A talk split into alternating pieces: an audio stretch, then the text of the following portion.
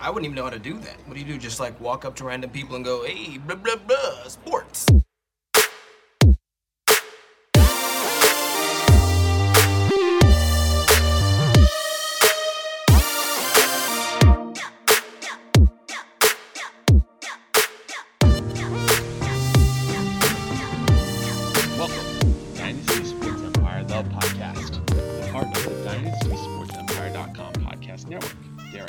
Flagship podcast of the Dynasty Sports Empire podcast network. We bring you the latest in sports and fantasy sports with, shall we say, a lighter approach to what most people consider a very serious undertaking.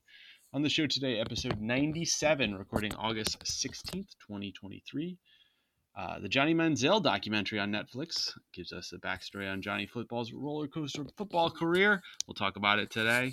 Lots of people are talking about it, including a guy uh, on my vacation walking his dog on the phone, talking about it extremely loud as we were walking around. Hard Knocks is back with the Jets and the Aaron Rodgers circus.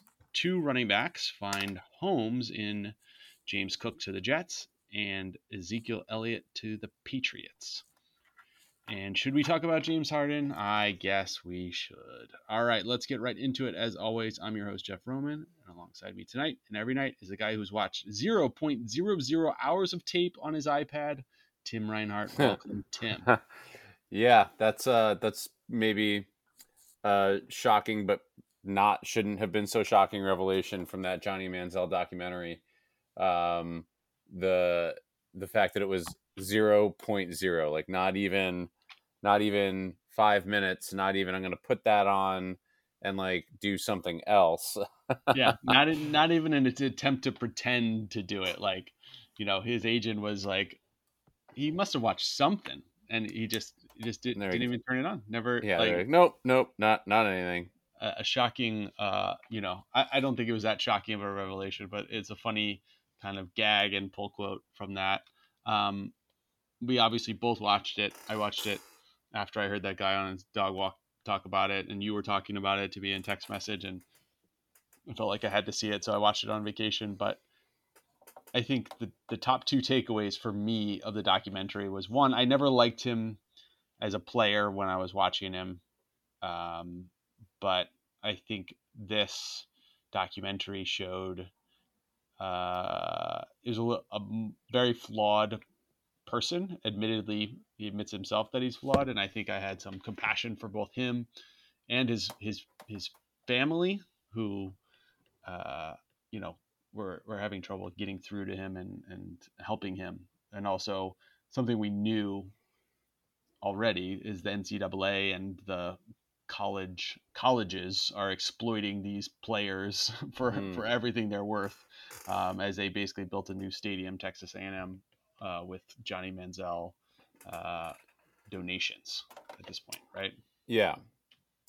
I think what strikes me on that is like it's just a a clear reminder that even even when these guys get into um into the NFL or any, you know, professional league for that matter is that they're still young um just barely older than kids. Like they're they're you Right. know, he he's probably by all well I, I don't know like he's he's practically an adolescent uh you know he's 19 Right. years old um and yeah it's just gonna like act like people act when they're 19 and it ju- and it it, it made me think a few things made me think one like what we do we as like a sports community and society to these college athletes and young athletes where we um you know people bet on them. They uh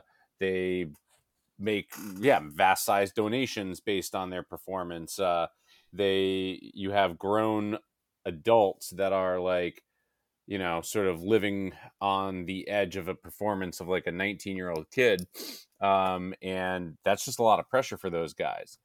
Um and then two like just the ones that do end up like you know as i'm watching like hard knocks which we'll talk about later and like watching you know garrett wilson for example like um got he's got to have like just the right people around him to be so like professional and like because he's not that much older than Johnny Manziel. You know, I'm I'm just picking him out because he's Sure. been on TV.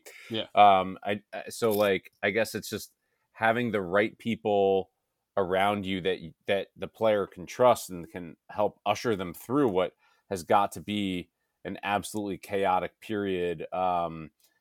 And just how laser focused some of these guys have to be on not really being, you know, being able to be a 19 year old kid and make the same you know sort of silly mistakes that most people make when they're that age they, they're not afforded that luxury and and uh you know for some people it's it's just becomes too much. And you know yeah I, I agree. I sort of really felt for everybody involved when you heard the stories of the family saying they tried to talk to him and he just was not not going to hear any of it.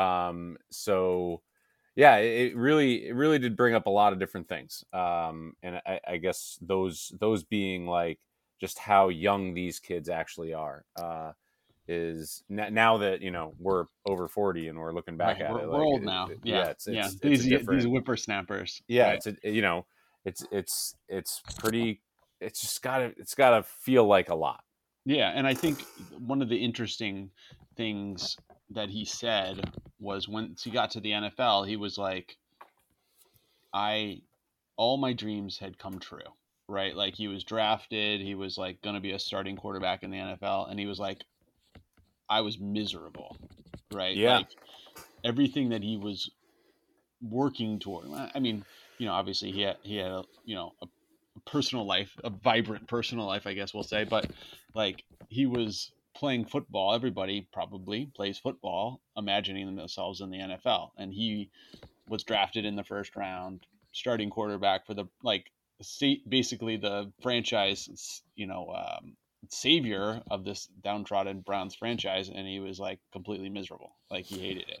that's got to add even more pressure to it, right? Yeah. Like that Yeah. that not only were you drafted in the first round and you know had all these high expectations, but to a team like and you know I, I guess it made me think a little bit about like Zach Wilson in that like Yep. the amount of pressure that has to be on like a team that has been historically like quarterback starved um only adds to the amount of pressure that again like we were in college doing like you know uh, uh firing um roman candles at each other when we were 22, like uh Yeah, we're past the statute of limitations on that one. Yeah, Thank you, guys. so I, I- I think like it's just remember that and and like Right. we're expecting somebody to come in and and like save an entire professional sports franchise it's just a ton of pressure and like i don't know that i don't remember if he used the term self-sabotage but it certainly seemed like that's what he was sort of actively doing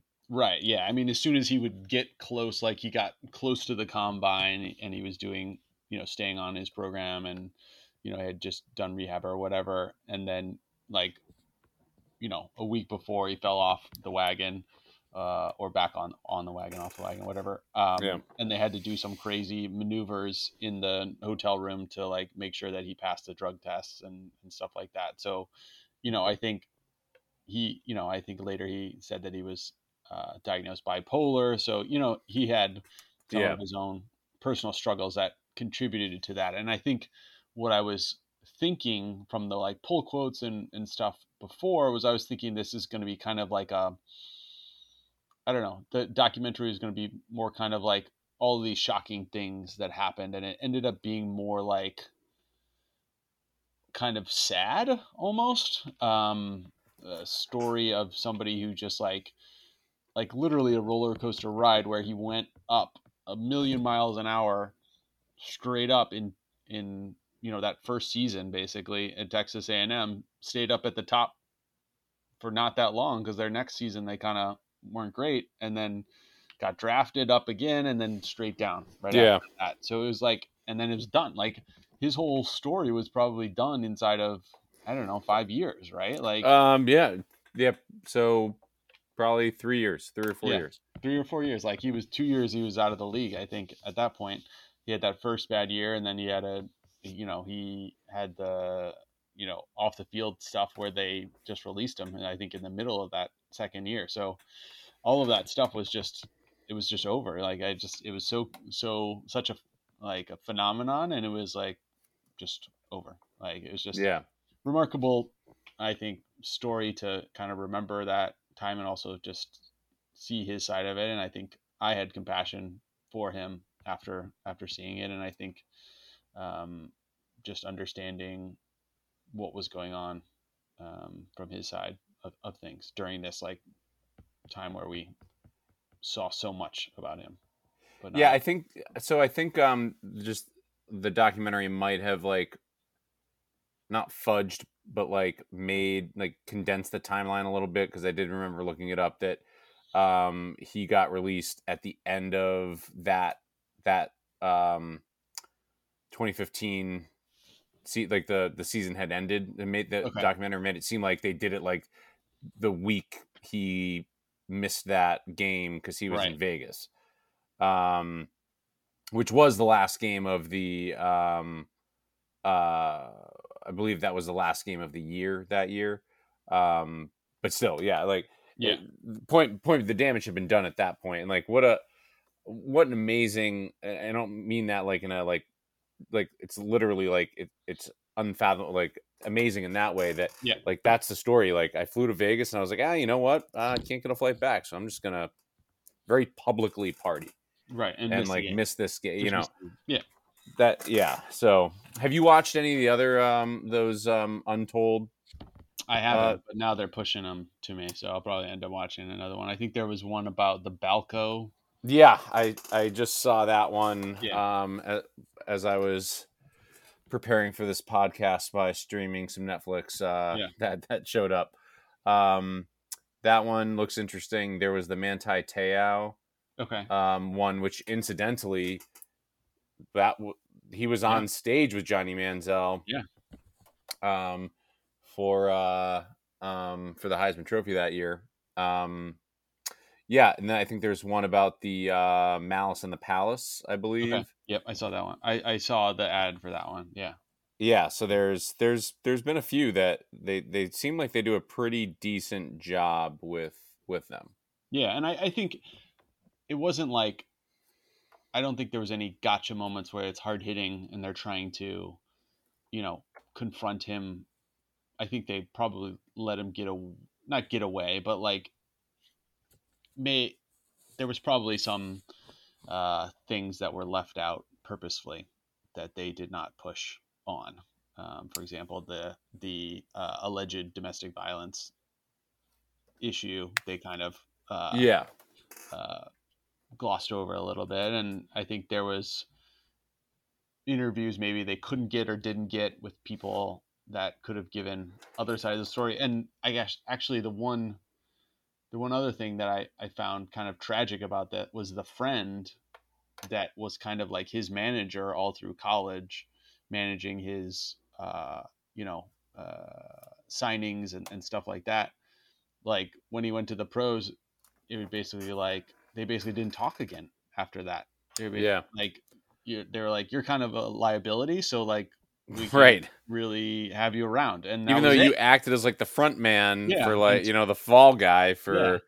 two years uh man yeah, and and and th- he was like that was the last time I talked to him, and it's like that that t- part to me was like super shocking because we'd been hearing from this guy all along, and then he was just like psh, yeah gone. Remarkable. All right, yeah So let let's stay on our uh, sports docu series. Okay. Uh, uh, uh, programs here, and uh, let's talk about Hard Knocks. Your Jets obviously are on Hard Knocks. I've watched episode one. You've watched episode two. No spoilers. Um, but no, seriously, you can talk about spoilers in episode Okay.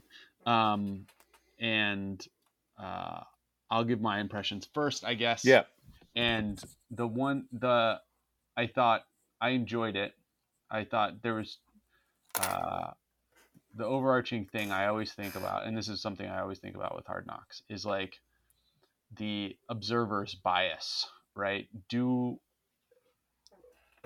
do we get a real picture of who these people are because they're being filmed and they know they're being filmed. Yeah, is Aaron Rodgers like always this, you know, jovial, jokey guy, like, or is this for part like reputation rehabilitation? Um, did uh, I was telling somebody about the um the mispronunciation of charcuterie, um, and they were like, "That's got to be that's got to be a joke, right?" And I was like, "It didn't seem like it, It- but." that that one that one did not seem like a joke. What did what I I forget what he said. Uh, uh, is it it's a little it's a little uh you know PG thirteen probably. yeah um I, I forget what it was, so I'm not gonna say it. But yeah. Okay, yeah, it, it makes a return in in episode two. Okay. Okay. uh, yeah. somebody makes a joke about it in the second episode. So, Yeah. um, do yeah you- all right. You, you tell me. You tell Well, me. I have a question for you. Yeah. Well, you've only watched one episode, so um, based on that episode, are you getting the same, like, yeah, I want to root for this team vibe that you usually get when, um, uh, when they're on Hard Knocks? I am. I think so. Um, I mean, I- obviously. Aaron Rodgers is is the main character, so him, I think, I know well enough that it is not changing my impression of him a little as much. But I think Garrett Wilson and Sauce Gardner, and actually Robert Saleh, I like a lot. He seems like um, a generally kind of like nice guy. Like he's just like walking up and on the sideline, like, yes, we did so good there, like you know, or some, you know, like I think um those three i definitely in at least certainly in the first episode come away with like kind of like a good feeling about them and liking them personally i think they uh you know i, I like them already as players but i think so i was probably already rooting for this guy so maybe that's my bias as well but um i i i'm waiting i guess for the the underdogs to come in, the the cut line guys. So that that usually is a few Yeah. episodes in. So I feel like something that on that front, like you know, they're they they do um they do talk about um or briefly introduce um I actually don't even, I gotta look up his first name. Um last name is Brownlee. Um Jason Brownlee, who was a UDFA wide receiver that seems to be on the bubble, but like uh you know, there's storylines that they've yet, even after episode two, to follow. Um, that I'm not like, you know, one, the Dalvin Cook like has not made an appearance in the show despite being at the first practice. Um, inevitably that's going to be a hard thing they, they can't like avoid the like running back room drama like is Yep. there going to be out man now Are they're going to carry how many you know guys are they going to carry etc um they could look at uh Mekhi Becton who was a number one uh or first round draft pick 4 years ago and has played I think one game in the last 2 years um but they're you know they haven't focused on those like position battles not Right. really even into the second or, or like they drafted a young center that is splitting reps with a veteran you know like they, there are a number of um of uh position battles that they're not really focusing on and i wonder if that's so like the second the spoiler i'll give you for that is that one's largely about um Quinnen williams for the most part Okay. um and I'd say if I had to like Quinnen Williams and the offensive line as a whole. Um, but those are just like stories like out of camp that like Right. because I follow the Jets, like I know about those like, and I, I what I'm I the reason I asked that question before is because like I do think it is missing those like underdog stories like oh I really want to root for this team because I want to root for that guy. Um, and I wonder if that's because they're like not allowing them to show cuts or you know they the Jets have sort of scaled back some of the traditional access that um that uh that they have so or that Hard Knocks has. I don't know. It's I I've enjoyed it. I've enjoyed Robert Saleh uh you know the the um like eagle and crow story like you know gave, gave the goosebumps and um yeah so it's it's really um uh, it, it's resonated with me, but I've wondered: is this a, a show that the larger NFL community is getting excited about in the same way that we would get excited, like for the Lions? You know, right? Yeah, and I think the one thing I, you know, you made a good point about them not, not allowing certain access. So I wonder if they were not doing certain storylines, like you said, um, because they knew in the future they wouldn't be able to show whether this guy, you know, the actual meeting. Obviously, they could show everything else but that actual meeting of the guy making the team or not. But the Jets are not short on storylines, as you said. We'll talk about Dalvin Cook. Um, you know, obviously Aaron Rodgers is a big enough story for multiple episodes, um, and they have the two rookies of the year as well. Um, plus, you know, they they got gifted the Sean Payton drama as well that got shown in the first episode um, to talk about their offensive coordinator. Uh, completely spacing on his name. Um, uh, ha- Hackett. Hackett, yeah. Um, so I almost said Hackenberg, like the Hackenberg, uh, Christian Hackenberg, the Yeah, my quarterback from Penn. State. um, so I think it'll be interesting to see how it, how it kind of goes out because if it's if it's just kind of focusing on oh you know a few of these camp storylines and Aaron Rodgers and that's it like I wonder if if it's kind of like it'll lose a luster a little bit Yeah, I, it's got to move on at some point. It did a little bit um, from like the Aaron Rodgers show. Like the first episode was very much so all Aaron Rodgers. You know the right the montage of him throwing passes uh, to the Ed Sheeran song. You know, like right uh, that that was great. But yeah, at some point, um, you got to move on to some of the like. Yeah, we. I think that's what's what's interesting about Hard Knocks is like learning about some of the players that we don't already know. Right. Um, they obviously had to address Aaron Rodgers. He is the storyline, if not of the entire NFL, certainly um, the New York Jets offseason.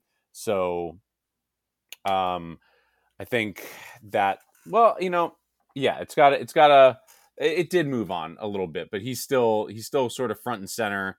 Um, even when he's like teaching, you know, there, here's one thing I did I, I have liked. You know, last week they like showed the quarterbacks practicing the no look pass. This week Yep. they like focused on the they didn't really get into the mechanics of it, but like how they are working on um, their play fakes, like and how Aaron Rodgers is like teaching his like cadence to Zach Wilson. Um. So like those are those are neat things as sort of a football like nerd. Um, and I guess like through Aaron Rodgers, you're getting like Zach Wilson's development, which seems to be a, a storyline that they're they've decided to focus on for the first couple episodes. Um, but yeah, I I hope that in future weeks we get a little more of the um, unnamed, not or like guys that aren't bigger names to uh, to the rest of the NFL crowd. And I'm watching One Jets Drive, which is like the Jets' own version of this. And I've just found out recently that multiple teams have their own like version of Hard Knocks that uh, that they put out. And so like I that sh- that show is focusing on some of the like more unheralded guys, which um, and and what they do to prepare, which has been kind of interesting.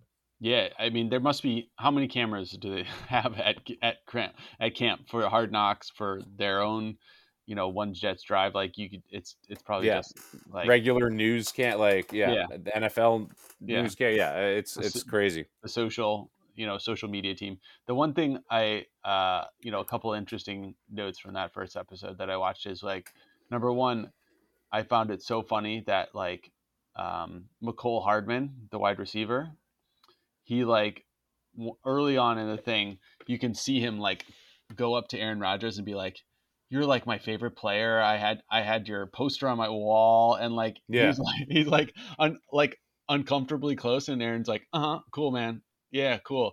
And he's like, I love you, man. Like you're my favorite. like totally fanboying out. Yeah. Rodgers and making it totally kind of like a little bit weird. I, I thought that was really funny because he was just Yeah. like, it felt like Mecole Hardman was just like no shame, just like walking up to him, just being like, you know, trying to get his autograph. Only. almost. yeah, yeah. I mean, it, it is sort of. Didn't somebody do actually do that? Um, oh no, it, it wasn't Aaron Rodgers that, or it wasn't another player. It was um, uh, what's his name from Wu Tang that was uh that was on Man. yeah Method Man, Yeah. who's like you know big Jets fan. Uh, they they swapped uh um uh autographs, which was funny. Yeah. And the, the other thing that I found interesting, and you can tell me if, if you think this is true or not, but at least in the first episode, a lot of times, like, and I know you've incorpor- import, uh, you know, uh, encountered this as a teacher when you're explaining something to a student or somebody is learning something and they go, okay, but you can tell that they're saying okay, but they don't really understand. They don't it. know, yeah. So when like Aaron Rodgers would, or um, you know, one of the coaches would say something to Zach Wilson, he would go, "Okay," but I don't know if he really understood. You know, like he was just giving that kind of like generic "okay." Yeah, there was a couple of times where Aaron Rodgers was like demonstrating footwork technique, and um, and Zach Wilson was like, "Yeah, oh, okay, okay." Yeah. Um, so yeah, uh, it sort of like the nodding, like the the the head nodder, like you know that does that. I mean, we're we're Yeah. we we can see each other. You Yeah. can see what I just did, but Yeah. listeners can't. Um, but audio- like, audio yeah, the person who like nods at you while you're talking, you're like, oh, they're really listening, but are they? Like, yeah, yeah, um, so I, I, I hope. I mean, the the results from again, it's just it's just preseason. The results from what I've seen in Hard Knocks, One Jets Drive, and just like the results in the game is that Zach Wilson is way way more comfortable. Like it's it's silly, but like in that game against um preseason game against the Panthers, he was making routine throws, which seems very like minimal Right. to get excited about, but he was not making those throws at any point. Um, middle of the year last year, like routine swing passes that like just yeah look super comfortable and Yeah. just threw the ball. So you know, I, I do think there is whether it's psychological or like part of the Aaron Rodgers like who seems to very much in the hard knocks like version of of this team seems to be a glorified like almost like a player coach right. um that that comes out a little bit more in this second episode where it's halftime and robert saleh is talking to him and he goes you know you think it's time for like a for a speech you know like a win one for the gipper and and, like he was joking but aaron rodgers very seriously was like actually like i really like it when just like people talk like at, at halftime where like these guys talk over here and these guys talk over here and Right. like you know so there is this like almost this element that he's because he hasn't played a snap in these preseason games he's on the headset Right. he's talking to the to one of the officials uh in the second episode like uh, lobbying for for calls the way you would think a head coach would so that's been an interesting thing that has Right. come out of this season so far is that he is almost acting like he's a coach Yeah, I mean, I think you know he, I think Robert Saleh, you know, especially on the headset in the in the Hall of Fame game, he was like, you know, getting advice and and talking, you know, like they were they were talking amongst each, each other like like coaches would um, during the game and and you know swapping ideas back and forth. So that that I did find, and I think you know we all kind of think like, oh, Hackett is there because this is Hackett runs the offense that uh, Aaron Rodgers wants to run. So chicken and egg, whether it's actually Hackett offense or Aaron Rodgers offense, or you know, Well, some inside baseball on that is that uh, I heard this in an interview the other day. Apparently, like the Hackett, Aaron Rodgers, um, Lafleur offense, that like triangle, they created it during COVID. Like they, yeah, he said this in an interview that I heard that like they couldn't meet, so they got on like computers and they like created this whole language and system um, that that they are all super comfortable with because they like I don't know invented it, whatever they created it, um, or just like the the lingo or the right. the language Right. that's a part of it, terminology. Um, so like it definitely definitely helps that those two dudes are on the same page in the in the very sense that they have actually like yeah invented the language that they're using Wow. Okay, that's awesome. Um, so anything else on on Hard Knocks before we go? no um Yes. looking for you know it, it, it's got me just like any other hard knock season does uh and then some so Yeah, looking good. forward for the next one hopefully more storylines develop yeah. All right. So one of the storylines that might develop is that the Jets signed uh, Dalvin Cook uh, in this last week. So he was cut from Minnesota um, and and joins a crowded backfield in uh, the Jets uh, arena. yeah Meadowlands, uh, former Meadowlands, uh, Florham guess- Park Yeah, yeah, where wherever The- they are, yeah Jets, uh, one Jets drive. Um, and I think the main takeaway for me here is that seems like they're probably going to take it easy with Breece Hall early in the season. I don't know if it, you know, it's a running back, so as we've talked about, maybe it doesn't have a huge impact on the overall wins and losses. Um, but it certainly has a fancy football impact if you, you know, have or had Dalvin Cook or or you have or had uh, um, Breece Hall, uh, yeah or, or any of the other running or Michael backs, Carter or Michael Carter or Ibakana, Ibakana. Um, so I mean, what's your what's your thought on that? It seems like maybe Dalvin Cook would be like eighty percent in week one and like zero percent by week seventeen as far as running back share there goes. yeah i don't i don't know i don't i i, I don't know what so they're, they're obviously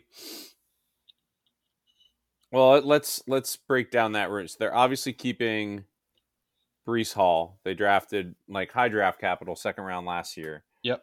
Um, and they're obviously going to keep. Um, is it Abinkanda? Is that how you say his last yeah, name? I butchered it twice already. I'll, I'll take that one. That's closest. Um, Abin Abinakanda. Abin- Abinakanda. I've been that kind of. Okay. Um, and and I might be yeah, it might be it might have different um, might be not pr- still pronouncing pronouncing, yeah. but he was drafted this past draft, so he's staying. Yep. Now you have Dalvin Cook, that's three, and you have two more. Um, Michael Carter, this regime did draft, but he's in his third year. Is he gone? They had uh, Zonovan Knight that, that was on the practice squad. So like very crowded room. Uh, I'm sure they'll keep four, but what happens to the Right. to the fifth one is is the big question. Um, I don't know. I, I don't think that the move was necessary, but I guess it's what Aaron Rodgers wanted. It sounds like. Um, Right. That was my next question. Like, do you think Aaron Rodgers was like, you know, we need a veteran back or more, you know, more help in the backfield? I don't. Yeah, I. It sounded like him and Dalvin Cook had, you know, whether it, you know was like a post game thing at some point, or like, yeah, it'd probably be cool if we played together someday, like Right. one of those like athlete conversations that they sometimes have. Um, and yeah, the stars sort of aligned on it. I I didn't I, I didn't remember that the Jets did like engage in some trade talks with the with the Vikings earlier in the offseason before he was released. Um, yeah, I, I don't know how much he's got left in the tank. If it's if it's more than Ezekiel Elliott or less than I, I don't know. Um, if uh, if I, I just didn't think that this was the the move that you had to make, but it is starting to like resemble the um, Tampa Bay Buccaneers of the last couple of years. Like, Right. I'll- we'll they, gra- add, they uh, grabbed Fournette yeah. like, after he was cut. Yeah. So add the rookie quarterback. Um, have you, you already have some talented wide receivers. You bring in another one. Uh, you know, because they brought in Antonio Brown. Then they bring in you know Allen Lazard. Um, yeah, so it, it, it's starting to get that feel for sure. I, I just didn't. No, I, I I like Michael Carter. I think he's a very good back. Um, so I, I'm not sure that this was super needed. Right. And, and as I as I texted to you, like my son is like super flabbergasted by this. He was like, Michael Carter, like nobody ever gives Michael Carter a chance. Like he he could be really good. Like he's he's flabbergasted by this. He feels like uh Ibecaina and Michael Carter can handle it. But I guess Aaron Rodgers maybe didn't think so. Um, or maybe just sight unseen he wanted to play with Dalvin Cook. Either of those Yeah, things are possible. I mean, they've competed against each other for uh, you know That's true. however long, That's true. twice a year. this year. So they've probably developed some kind of relationship. Yeah.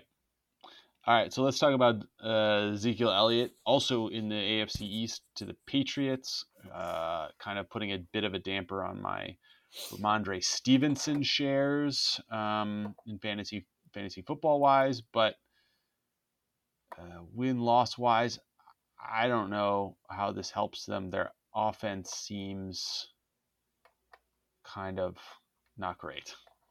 yeah, uh, they, uh, you know, I. Well, Bill Belichick loves these like specialized backs, right? Like the LeGarrette Blount, uh, Sure.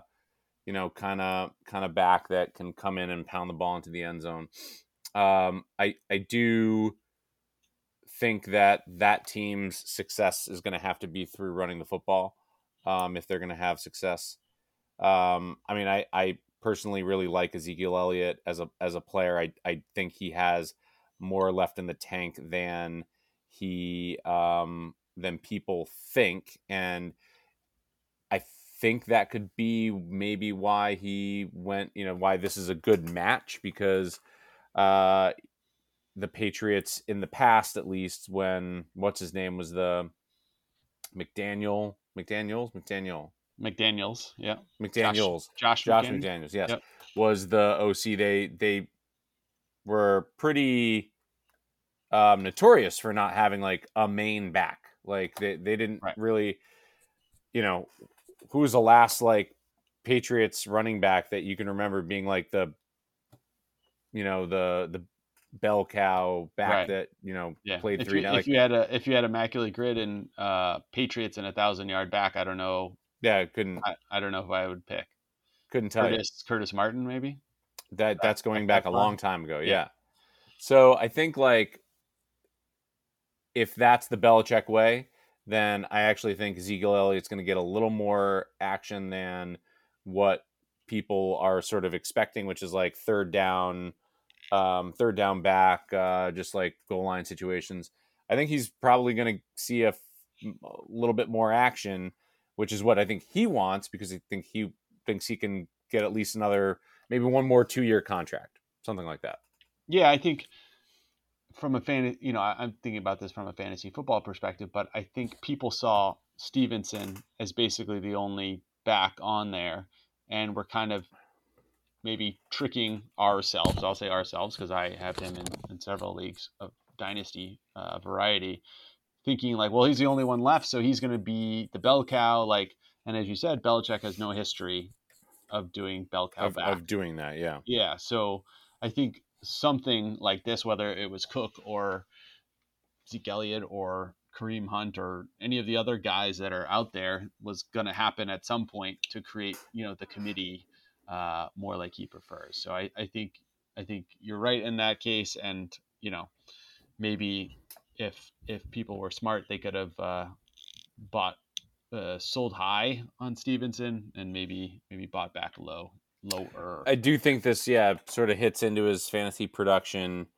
um, especially if Elliott does turn into the guy that's going to get a lot of the looks um, when it comes down to uh, short yardage in the end zone yeah, or in the red yeah. zone. yeah, those touchdowns are are going to be key, especially for an offense that is not going to score too many touchdowns. So the chances, you know, if there's a couple, you know, two chances at at the inside the red zone, and they both go to Elliott, Stevenson's uh, just Yeah. kind of fall off a cliff there a little bit. Sort of in a way, I thought he would be a better match if, if the Jets were going to sign a veteran running back. I almost thought that he like that approach might have been a better match to complement Breece Hall, who isn't like the power back, is more of like the Right. speed back. Right. Um, so yeah, um, but uh, I, I don't know. I, I guess it's interesting to see this running back market finally start to like sift its Right. way. And, and I don't I don't think that they did bad for money. It seems like both of them got like six million plus incentives or something. Dalvin like Cook, that. I think, is eight or it Yeah. can be up to eight, and Ezekiel Yeah. Elliott can be up to six. Yeah, so like I don't know. That's not. I don't know. May I'm sure they were hoping for more like twenty million dollar contracts and stuff like that. But I mean, for this late in the season to sign as a free agent, I don't think that they did. I don't think they did terribly. Yeah, I agree. All right, so let's talk about. uh Okay, I guess we got to talk about James Harden. So you probably yeah, give not- it to me here. What did he Okay. do? Okay, so I don't know if you remembered on the podcast we talked about James Harden uh, several years ago when he first forced his way out of Houston. I used Yes. the meta- I used the metaphor. He's the guy that farted in the room and then was like, "Why does it stink in here?" and left. Right. Yeah. Um, so, so he kind of like you know stunk up the room and forced himself out of there to go to the Nets, and then the Nets. I, I guess I, I I can't really consider uh, uh, hugely his fault. Kyrie Irving didn't get vaccinated, so couldn't play more than half of the games, and then Durant got hurt, and so he asked. To, then Harden asked to be traded, and he got traded to Philadelphia, of course, the team that I root for, uh, and was pretty good, but had uh, in two years some pretty uh, notable no shows in the playoffs. Um, famous, uh, you know, didn't really work with the coach, so the 76ers fired their coach. And so let me let me go back to last year. Harden had one year left on his deal. He signed uh, what it appeared to be at the time a below market uh, one year contract plus a one a player option Okay. and that gave the Sixers more room under their cap to sign a couple of players that Harden liked. So they kind of it turned out to be kind of like a package deal a little bit, you know, kind of how you see in the NBA. So I think most people assumed the assumption was, hey, the you know, just give us this under, you know, we'll give you this under market deal, but you know, next year we'll give you something more. And then next year comes along and well let's let's back up a little bit and i'm telling this in terrible order but during this season on christmas they harden somebody from harden's camp links that hey we really love houston we might go back to houston middle of the season Yeah. You know nobody nobody asked that question they just leaked it later on they leaked it again and later you know they leaked it you know every which way from sunday that he was going back to houston and so Philadelphia was like, okay, I guess he's not going to come back. Houston, it seems like, hired a new coach who didn't want Harden and they signed somebody else instead, Fred VanVleet. And so Harden was like, hey, remember that deal we were talking about? That hush hush, wink wink uh, deal that we were talking about last year? I'm ready for that now. And it's kind of, and Philly's kind of like, well, no, because you spent all all all year talking about how you were going to go to Houston, uh, and then played terribly in the playoffs in Game Six and Game Seven, basically no showed. Uh, no, and so then James Harden opts into his contract Yeah. and says, "I'm going to opt in, but you have to trade me, and I only want to go to the Clippers." So he wants to opt into a contract and also pick his destination Demand a trade from uh, once once So- in that contract. to one team, to one team. But he could have very easily, so simply, not done that, and he would be a free agent and he could have picked his team. The problem is that he wants to have his cake, his $30 million contract, Yeah. and also eat it to go to the Clippers, right? Because And, the Clippers have couldn't give him 30 Yeah. yeah, Cl- Clippers couldn't give him 30 million. So anyway, uh, you know, being that it's a Philadelphia 76ers uh, offseason, it's unraveled. And James Harden hilariously was at a, a kids uh, basketball camp in China. And somebody asked him a question, and he was like, basically, Daryl Morey, the GM of the Sixers, is a liar, and I'll never play for his team. And he repeated it. uh, just so those kids in China and whomever was filming this, uh, just coincidentally filming it, of course, uh, could capture his thoughts. So uh, I don't know. It it's kind of like it's gonna be really dumb, gonna be even dumber. But I just find, you know, we're a pro player podcast, I think, but to me, this is like the preposterous end of it, where he's like, I opted in and asked for a trade, but I'm not to play unless I get what I want. So I, I think it, it it's the uh, the ridiculous far end of the player. Uh, yeah, that one that one strikes uh hits a little different, I think. Like I don't know. The NBA is a weird place. Like I, I really don't understand the leverage and and how players are able to do these things that like it's it's just kind of I don't know. I, I just don't I don't understand it. I mean I understand it like logistically, but it, it's just strange how much that kind of stuff happens. Right, and and there's actually a similar a little bit similar situation going on in Portland in that Damian Lillard, who's been in Portland for many years and has now asked for a trade, has said, I only want to go to Miami, basically.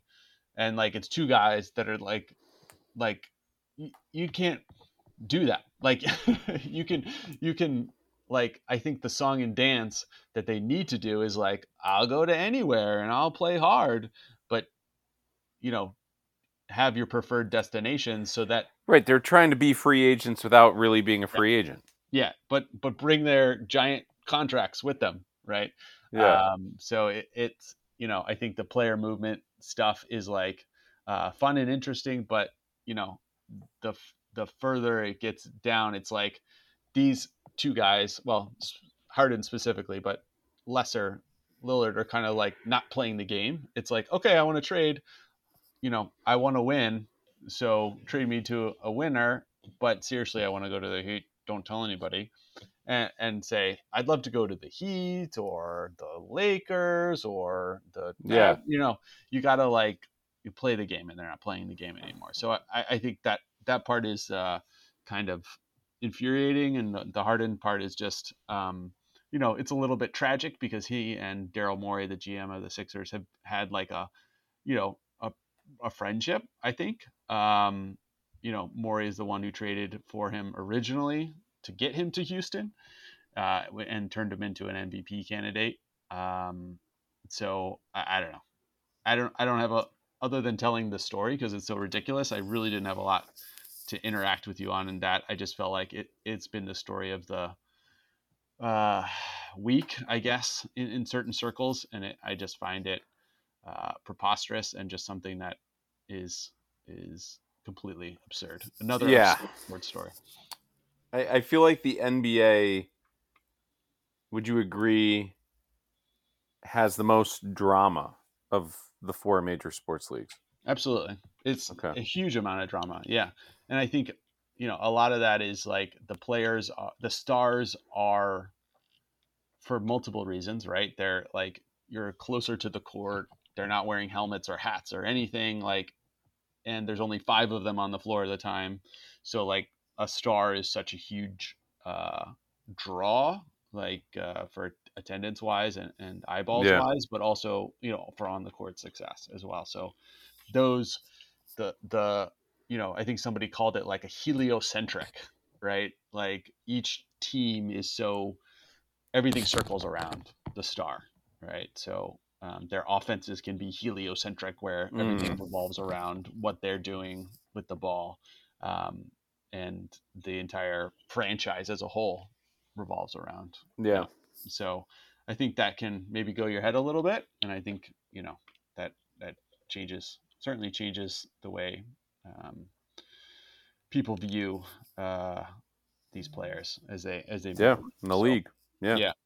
Um, and, and and I know some people like myself just live for the NBA drama. I, li- I actually quite like the drama, but uh, yeah. you know sometimes it's a little it's a little too much. Um, but you know it it always it always there's always something interesting around the corner. Um, but so from my perspective, I I never liked watching Harden play. He's like um you know kind of like bounce the ball a million times and then either take a step back or whatever. Um, Yeah. kind of player, which I never found interest. I understand it's efficient, you know, searching for fouls and flopping and shooting step back threes. I, I think it's probably the most efficient offense that you can do. However, Mhm. it's not fun to watch. So it's kind of like um, a little bit like how baseball turned into strikeouts and home runs. Yeah. Whereas a, a fun game to watch is doubles and steals and you know stuff like that. Whereas fun basketball is guys flying around and, and doing you know different offensive um, sets and stuff like that. But you know the most efficient one is guy just dribbling the air out of the ball and then trying to get fouled on a three pointer Yeah. Hoisting hoisting a three. yeah, Yeah. hoisting a three and trying to get fouled. So, um, anyway, I don't like watching it. I think I can't wait for the Sixers to get rid of him. Um, so because I can't really watch him play anymore because it's not it's not exciting. Yeah. All right, that's enough rants for me. Let's do um let's do let's do a little uh, AFC NFC West preview here. Let's do it. Yeah. What do you want to start with? Uh, let's start with the AFC West. AFC. So, um, we've got the Chiefs, Chargers, Broncos, and Raiders. If I look at the odds, the Chiefs are minus 165 odds ish to win the division. Chargers, then Broncos, then Raiders. Um, obviously, Chiefs, defending Super Bowl champs. Chargers uh, switched their offensive coordinator. Still, Chargers still seem like uh, the sum is less than the the whole is less than the sum of their parts. Yes. Um, lots of talent, never really put it together. Um, the Broncos have a new coach and not a lot else. I think they're certainly bound for a, a dead cat bounce a little bit, um, but I don't know how far that's going to take them. And of course, the Raiders are the Raiders. They are starting Garoppolo, um, and New coach in McDaniels. yeah, is McDaniel's is there, right? He's Yes. still there. He's Yeah. still there. Yeah. First He's- year. Is it his? No. Yeah. Wow. Okay. All right. Yep. Um. Yeah. So I'm not a believer in McDaniel's. What's your What's your uh What's your division? Um, my my gut says this division finishes chalk. Um, under or like a couple of I guess storylines. Uh, you mentioned, you know, the Chargers. Will they be able to put it together? Um, eventually, seems like super talented team. Quarterback got paid. Um, uh, strong, strong pass rushing. You know, they they they seem to have all the components you want. Um, just hasn't hasn't really worked out. So with the change that they made, will they be able to put that together? I think that's one storyline. Um, I think a maybe un underreported storyline is the Chiefs without Eric Bieniemy. Um, will Yeah. that have any have any impact? Interesting, like stories coming out about Eric Bieniemy, like the players and the uh, the football team or commanders being like, "Yeah, we don't really like this guy. He's kind of mean to us." And yeah, it's a little um, weird. It's a little weird. um, and and then like they go to the head coach, and the head coach is like, "Maybe you should talk to him about that." You know, like it's just you know, And, and he talks to the press about that. He's like, "Yeah, a bunch of guys are coming talking to me about how he's so mean to them." Obviously, this is AFC West preview, but like, yeah, it's it's tangentially related, and it's just very weird. It's like, why would you say that out loud? yeah. people? Like, just deal Right. with it. Like, I know. Um, then will the Broncos bounce back? And then I think that's like, uh, what does Russell Wilson have left? Um, can can he, you know, I guess I don't know if it's like being knocked down a peg or like he almost viewed himself as like a de facto it seems like a de facto like um, front office guy like having an office in the building different place from all the play you know so like Right. will will that culture i guess is really the way what i'm trying to say uh be any better and will that lead to a bounce?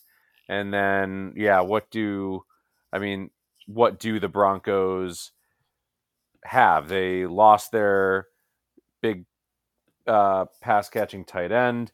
Um they have maybe a relatively uninterested davante adams um, and a running back that's holding out. Did I get all that? Is that all right? Yeah, yeah. So and and then a uh, defense that was very bad last year and probably still continue to be bad. right.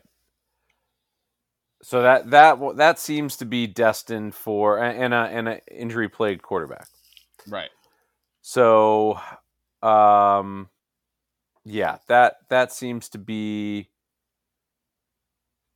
If I if you're asking me how they're going to finish, I'd say chalk makes the most sense.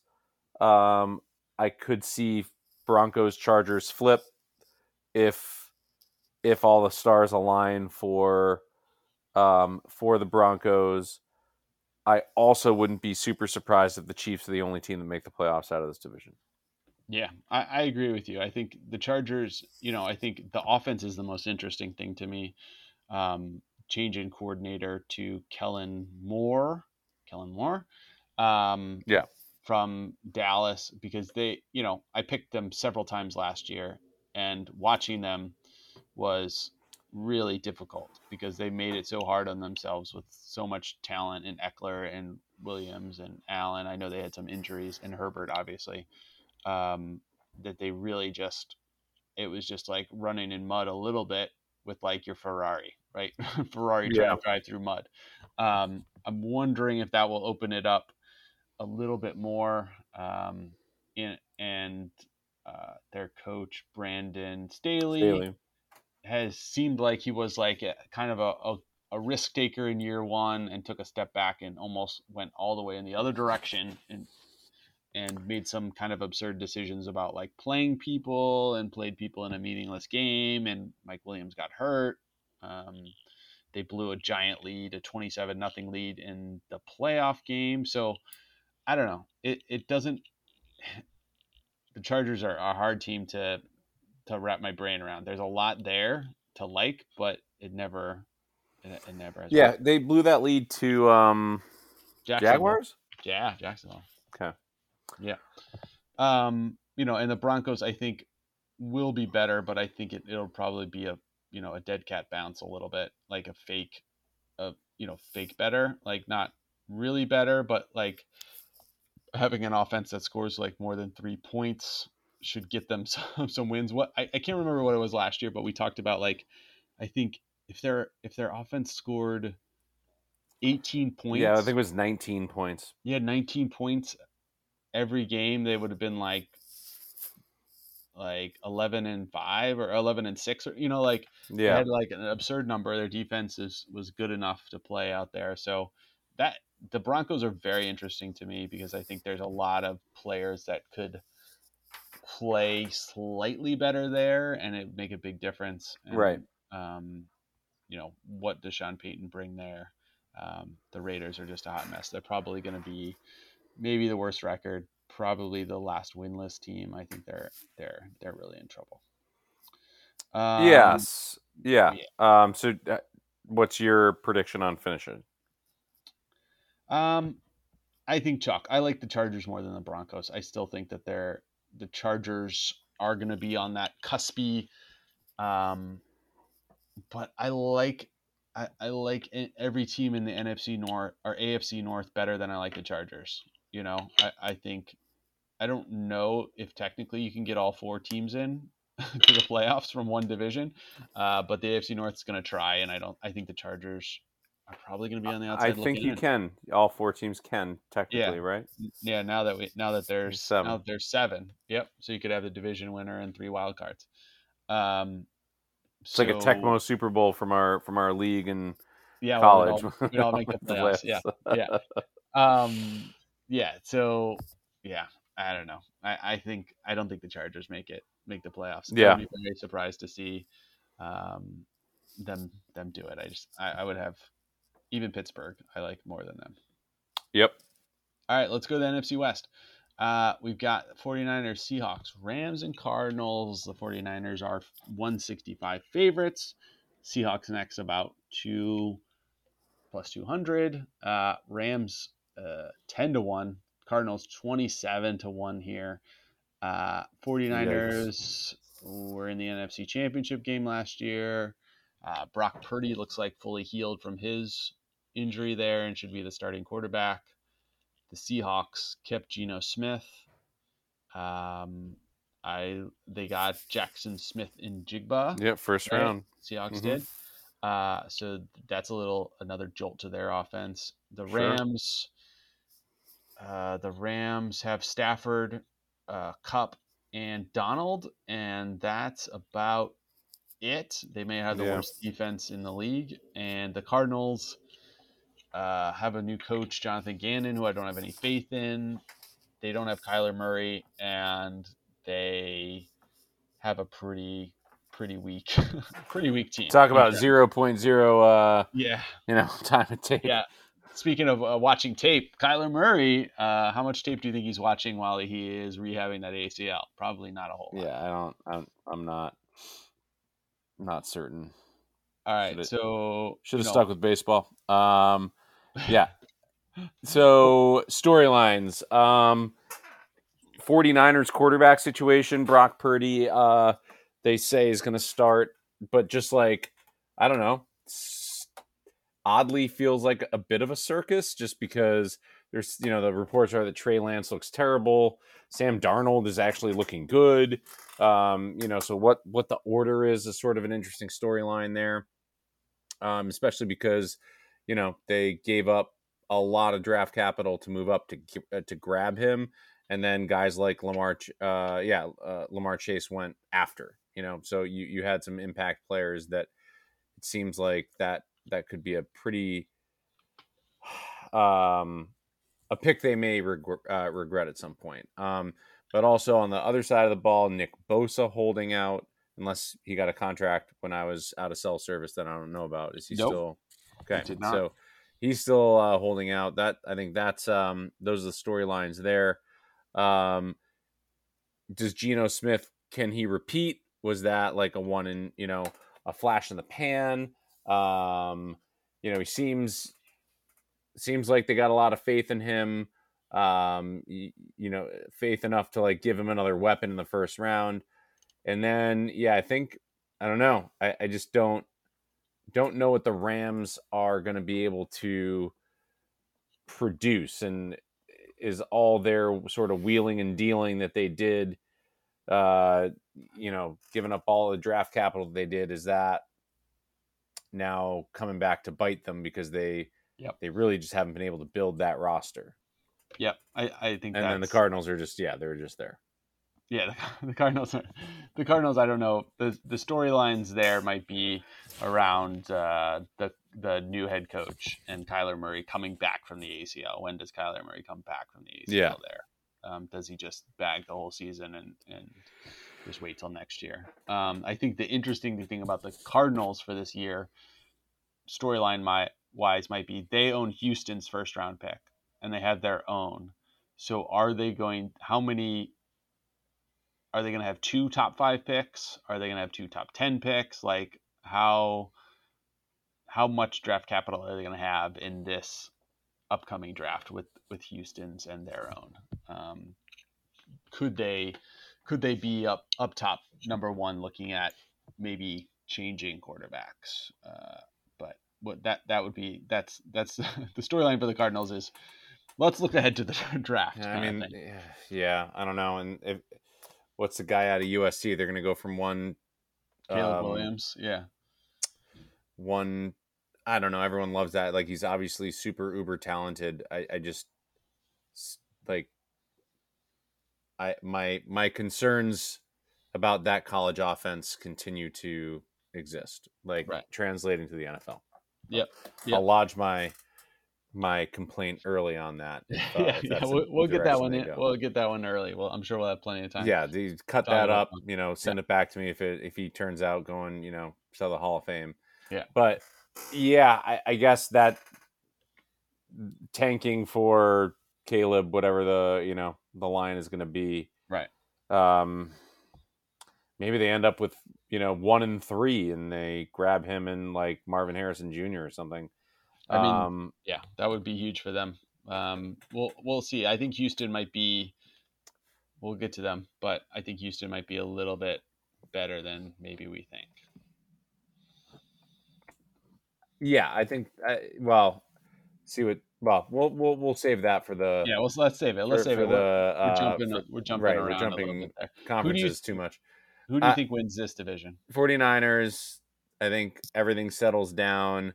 Um, I guess I, I do kind of wonder if Brock Purdy was also like a flash in the pan. If if he's got, um, if he's going to be able to replicate that. Um, but I do. I do see the 49ers. I think this is also chalk. 49ers, Seahawks, Rams, Cardinals. I I guess if Geno Smith is for real, uh, I could see the Seahawks perhaps uh, winning winning this comp or winning winning this division and either way I see 49ers and Seahawks. I think I'll I'll say both of them uh, look playoff bound. Yeah, especially in the NFC. I think I'm gonna say that the Seahawks win this division. Um, I think the things that you talked about give the 49ers a lot of downside risk. Brock Purdy coming off an injury. Brock Purdy is he going to be as you know play as well as he did last year?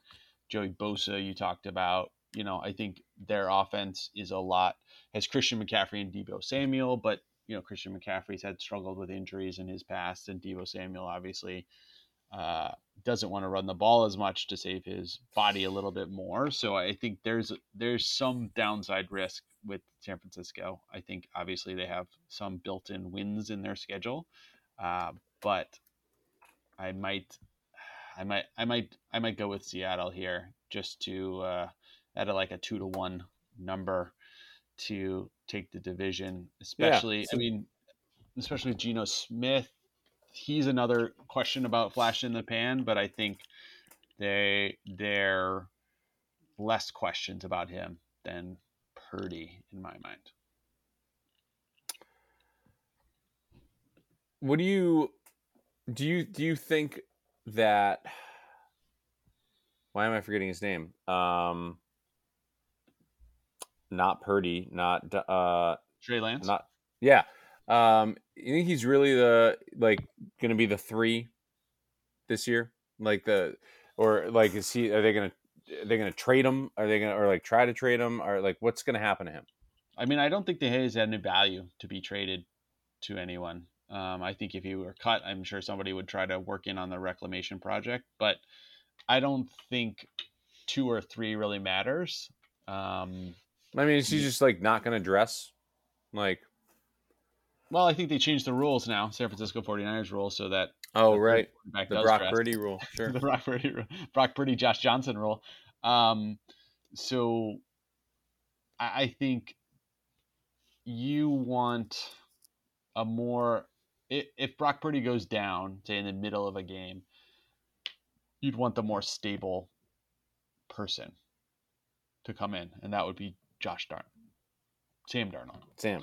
Um, so I, I think he'd probably be technically the number three quarterback. Um, but if Brock Purdy is maybe out for a significant time, I think it's possible that he could play instead of Darnold. But like from a game day perspective, I bet he would be the number three quarterback. Um, I just don't think, you know, like we talked about when he was drafted, like he just hasn't played. Um, and I sent you that Kurt Warner uh, QB Confidential thing. Uh, he does he does quarterback breakdowns on YouTube, and I find them Yeah. super interesting. Plus, I also like Kurt Warner. Um, but he said a- an interesting thing on a podcast I was listening to, where he's like, quarterbacks need reps. Like that's what they need to like get practice reading a defense at an you know at uh, even a you know, he didn't have that many college reps even. Uh, he had like one season since he was in high school when he was drafted. So, and then he got hurt in in the you know NFL in his second or third start. So he hasn't had reps, and I think it might get to the point where he would have to be a Geno Smith situation, go somewhere else and sit and get reps in practice or preseason yeah. or what you know, try to just get enough reps through the through the years uh, and and try it again um, before that really turns into. I don't think there's a quarterback com- uh, competition or anything there at all. I think it's Brock right. Purdy and Trey Lance seems like he's he's far far off the pace. Okay. All right, so that's that, that's the West. We'll talk about the other sets of divisions. We've got like three weeks before the yeah. season starts, so we have time to cover the rest of them. Uh, anything you keeping your eye on uh, this week, Tim? Um, wish I could say you know the push to playoff baseball, um, but our team is not really doing that. Um, not, not the Cardinals now. No. Um, let's. Yeah. have you been? I haven't really watched a whole lot of baseball this season. Um, you know what? Honestly, I, have been I've been turning on like uh, especially on vacation. I would just like this. This is like hashtag old man tweet, but I would like get the kids to bed. They had a recliner there. I would I would yeah. turn I would turn on the Phils game. I would sit in the recliner and just like relax for like an hour before before going to bed. So, uh, been watching the Phils a little bit. They're an interesting uh, team. They're in the hunt of it. So, uh, no hitter obviously last week from uh, from the guy they acquired at the trade deadline. So that was that was a super fun uh, yes uh, storyline. So I've been I've been watching them a little bit. Um, I put the Cardinals on the other day too while I was while I was reading. So I, I've been trying to throw throw something on sports wise in the evening. Um, it's usually a baseball game or two. All right. Well, I'll give you something to turn on in the morning then, I okay, guess. let's do uh, it. Why don't we say that we'll be paying attention to Spain versus England? The yeah. Women's World Cup is set. Um, so you can watch that Sunday morning. I think it's 6 a.m. Okay. Yeah. I mean, the, the USA women obviously played pretty, not great during the their, uh, group set group uh, stage, and then uh, went out on penalty kicks. Yeah, brutal to Sweden in the round. Two opportunities to to win it. Yeah. Um. And and and whiffed. Yeah. Yeah. Completely missed the goal. Uh. So though though that is you know a tough ending for the team. The coach obviously just resigned. So you know round of 16 for like the men is, is pretty like good uh, for the women, you know, I think they were the title favorites coming in and didn't play up to it, and a huge disappointment for the the USA team. Uh, and uh, I guess we'll see them again in four years. Uh, it'll be interesting to see what happens. A lot of the big names that we knew will probably now go on and retire. Um, but they have some young players that are really good that maybe didn't get a chance as as those those older players were still around. So we'll see what happens there. That that um, Women's World Cup USA squad is interesting in the off season, but there are two teams that are still playing in the Women's World Cup at Spain and England. So keep your eyes glued to Spain versus England in the Women's World Cup uh, title match, title game Keep your ears glued to Dynasty Sports Empire, the podcast. And we'll talk to you next week. There we go. Um, been watching a lot of those on early in the morning? I I watched the um, the U.S. game, and then I, I haven't watched. Uh, I caught some today, um, but between then being up in Maine, um, didn't really didn't really pay too too much attention. Um, but yeah, that that women's game, the uh, U.S. game was just brutal. I mean, the way like the the the, the almost save, the the goal technology, like oh yeah, the, you know, I, I, you know, I, I don't even know how that stuff works, but um, it, it seems like it's just like a what a what a kick in the gut. Right, where she it bounced off the goal and she reached back to try to save it, and it was the ball has to be all the way over the line. The ball was all the way over the line with like literally nothing else to spare. Uh, it's just you know heartbreaking way to Yeah. lose. But you know I don't think that they played well enough to win. So you know, penalty, you know, you go to penalty kicks like I don't think you can have any. Yeah. So kind of uh, random almost. It just like it changes just on one little, you know, obviously it's a centimeter, millimeter